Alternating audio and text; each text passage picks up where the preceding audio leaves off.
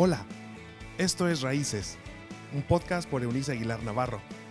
Es un espacio donde se hablan relaciones interpersonales, salud emocional, consejos de paternidad y vida espiritual. Bienvenido.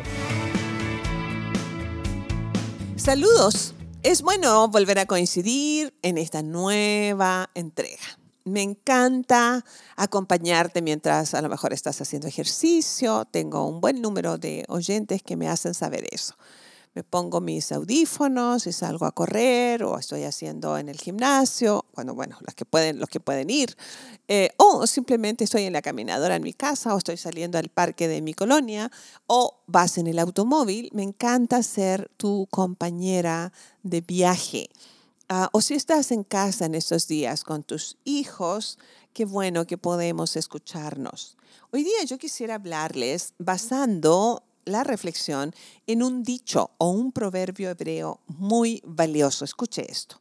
Proverbios capítulo número 3, los versos 11 y 12 de la nueva traducción viviente del texto bíblico. Dice así, Hijo mío, no rechaces la disciplina del Señor, ni te enojes cuando te corrige. Pues el Señor corrige a los que ama, tal como un padre corrige al hijo, que es su deleite. ¡Wow! ¡Qué manera de traducir algo tan retador! Mire, nosotros vivimos en una generación, y les recuerdo que una generación se cuenta entre 40 a 50 años, lo convierte en una generación. Eh, o sea, tenemos el poder de la influencia sobre la nueva generación que ah, nos toca formar.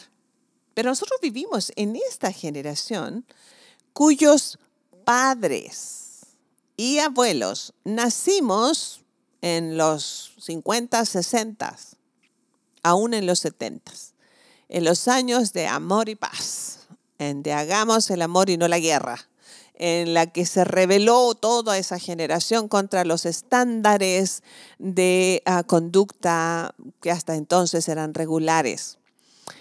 No estoy totalmente en desacuerdo. Este, estamos, eh, estamos poniéndonos de acuerdo al respecto. Mire, si bien no ha habido ninguna generación de padres perfectos porque no existen personas perfectas, sí vivimos una época en que los valores morales eran el estándar que se buscaba, o sea, la medida de conducta que se buscaba para poder sumar. Eh, y esto de sumar me ha, caído en los últimos años como algo como una constante en mis relaciones interpersonales. Yo debo sumar a la vida de mi cónyuge. Mi cónyuge debe sumar a mi vida. Yo debo sumar a la vida de mis hijos. Ellos deben sumar a la mía. Yo debo sumar a la vida de mis amigos. Ellos deben sumar a la mía. ¿Me explico? tenemos este, este llamado. Pero es una generación muy interesante porque ha menospreciado la corrección equilibrada y necesaria. No es fácil comprender esta aseveración del texto bíblico. Es más, le tenemos miedo a la corrección. Se levantó una filosofía entre los, estos especialistas en la conducta en que um, no le hagas eh, alguna llamada de atención ni física ni verbal a tus hijos para no traumarles. Y adivinen qué, tenemos una generación moderna de padres traumados. o sea, alguien se tenía que traumar y se traumaron los padres porque no pueden con sus hijos. O sea, ¿en qué momento dejamos de amar a nuestros hijos como para decirles, no tienes, no puedes, no te conviene beber a los 13 años, a los 15 años? ¿En qué momento dejamos de amar a nuestros hijos para decirles, oye, no me hables así? Soy tu autoridad, soy tu papá, soy tu mamá, soy la persona que está a cargo de tu vida. ¿A qué horas se nos fue de las manos? Desde el momento en que vivamos amor y paz y dejemos ser, o sea, desde que los de los, ah, de los Beatles empezaron a decir aquello de let it be, y miren cómo nos fue, por dejarlos ser. El ser humano es un ente, es un individuo que requiere lineamientos básicos para su comportamiento. Una persona sin lineamientos morales es un peligro latente de destrucción ah, hacia su prójimo. Si usted no pone lineamientos en las carreteras, así no pone, no, no, no, no pone ningún tipo de nomenclatura, no pone límites de velocidad, esto se volvería un caos total. Si colocándolos el nivel de, muertes por accidentes carreteros o de, de vialidad eh, cotidiana son elevadísimos. Imagine usted si no los tuviéramos. El ser humano necesita ser enseñado y corregido en su ah, naturaleza. Recuerde que naturalmente estamos inclinados hacia lo malo, así que vamos a necesitar corrección. Por eso dice, hijo mío, no rechaces la disciplina ni te enojes cuando se te corrige, pues el Señor corrige a los que ama. ¿Sí sabe que esa es una gran declaración? San Pablo es el que escribiendo su carta a los congregantes o creyentes, discípulos de Cristo en la ciudad de Roma, hace 21 siglos atrás, por allá por el año 58, 62 más menos, él hace esta aseveración que es súper difícil de aceptar si tú quieres, pero así lo dice. Dice que cuando Dios rechaza a una persona, la deja ser, no la corrige. ¡Wow! Y lo dice el proverbista, el padre que no ama a sus hijos, no los corrige. O dicho de otra manera, el padre que ama, corrige a sus hijos. Así que si usted tiene un problema con la corrección, es que a mí me golpearon toda la vida. Bueno, no estoy hablando de golpes, no estoy hablando de abuso infantil.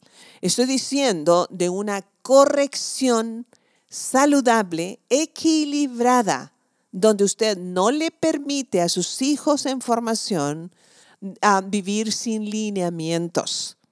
Usted debe poner lineamientos en toda su vida si le ama le debe observar cómo se viste, le debe observar cómo se comporta, le debe observar cómo habla, le debe observar qué es lo que mira en redes sociales, le debe observar qué películas elige, le debe observar.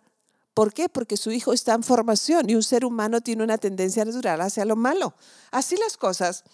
Lo cierto es que la corrección es una dádiva de amor tanto la otorgada por parte de padres amorosos y que son responsables, como esa parte ah, de corrección que Dios nos da a causa de nuestra natural tendencia hacia lo malo. En el mejor de los casos, a causa de nuestra indiferencia frente a su autoridad. No todo lo que nos pasa es un castigo, amigos. Revisa las razones que te llevaron a esa pérdida financiera. Tú no puedes culpar que es un castigo de Dios si estás en bancarrota financiera, si no fuiste un buen administrador, si compraste todo lo que se te ocurrió en estas semanas o meses de confinamiento y las tarjetas se fueron hasta el, cielo. Eso fue una mala administración. No puedes culpar a Dios de eso. Eso no es, eso no es, eso no es un castigo, es una consecuencia de tus malas decisiones. Pero hay momentos en que Dios nos va a probar para corregir nuestra conducta. Ojalá aprendamos, porque Dios corrige solo a los que ama y a los que ha rechazado los va a dejar ser. Dios es quien conoce perfectamente nuestro corazón y promociona las pruebas y dificultades necesarias para hacernos más parecidos a Cristo, su Hijo. Esa misma pandemia, esta, esta propia situación de salud mundial ha sido una corrección a nuestra vida desbalagada. Una generación que no ha medido, no tiene límites de nada. Y ahora eh, leíamos en redes sociales, sobre todo, en escritos, en artículos, en noticias, que eh, la naturaleza volvió a respirar y entonces en Venecia estaban los canales limpios y entonces había cisnes y entonces en aquel lugar allá remoto en las ciudades más grandes eh, se paseaban los animales y ¡ay, qué bonito! Hasta que volvamos a las calles y las volvamos a destrozar y volvamos a contaminar porque nuestra tendencia es hacia lo malo. Necesitamos ser corregidos por un Dios que nos ama. Pero también si usted ama a sus hijos, por favor, póngale límites. No le tenga miedo a su adolescente. Ámelo lo suficiente para ponerle límites. Sobre todas las cosas, nunca olvide cuán profundamente le ama su creador. Hágale saber a su hijo, mientras esté trompudo, enojado porque lo está corrigiendo, que lo corrige porque lo ama. Así que es un día de reflexión y verificar que también estamos haciendo o no las cosas. La buena noticia es que podemos comenzar siempre de nuevo. Señor, reconozco mi responsabilidad en las situaciones difíciles por las que paso. Gracias por señalarme el camino que debo seguir. Sé que me amas y perdonas y me das una oportunidad para comenzar de nuevo. Y sé también que quieres lo mejor para mí. Recibo tu enseñanza y aunque me duela, recibo también tu corrección. Gracias por amarme, aun cuando no siempre te comprenda, pero sé que siempre te puedo amar porque tú siempre me amarás. Recibo junto esto junto con tu paz, en el nombre del Padre, del Hijo y del Espíritu Santo, que así sea. Nos escuchamos pronto. Abrazos y saludos. Nos escuchamos. Chao, chao. Gracias por habernos acompañado en este episodio de Raíces. Te invitamos a que te suscribas en la plataforma de tu preferencia y también que puedas compartir con aquellos que están en tu mundo de este contenido. Puedes seguir conectado a través de la página web www www.euniceaguilar.com. También en Facebook, búscanos como Raíces Familias Estables y en Instagram como arroba Eunice. Nos escuchamos en la próxima.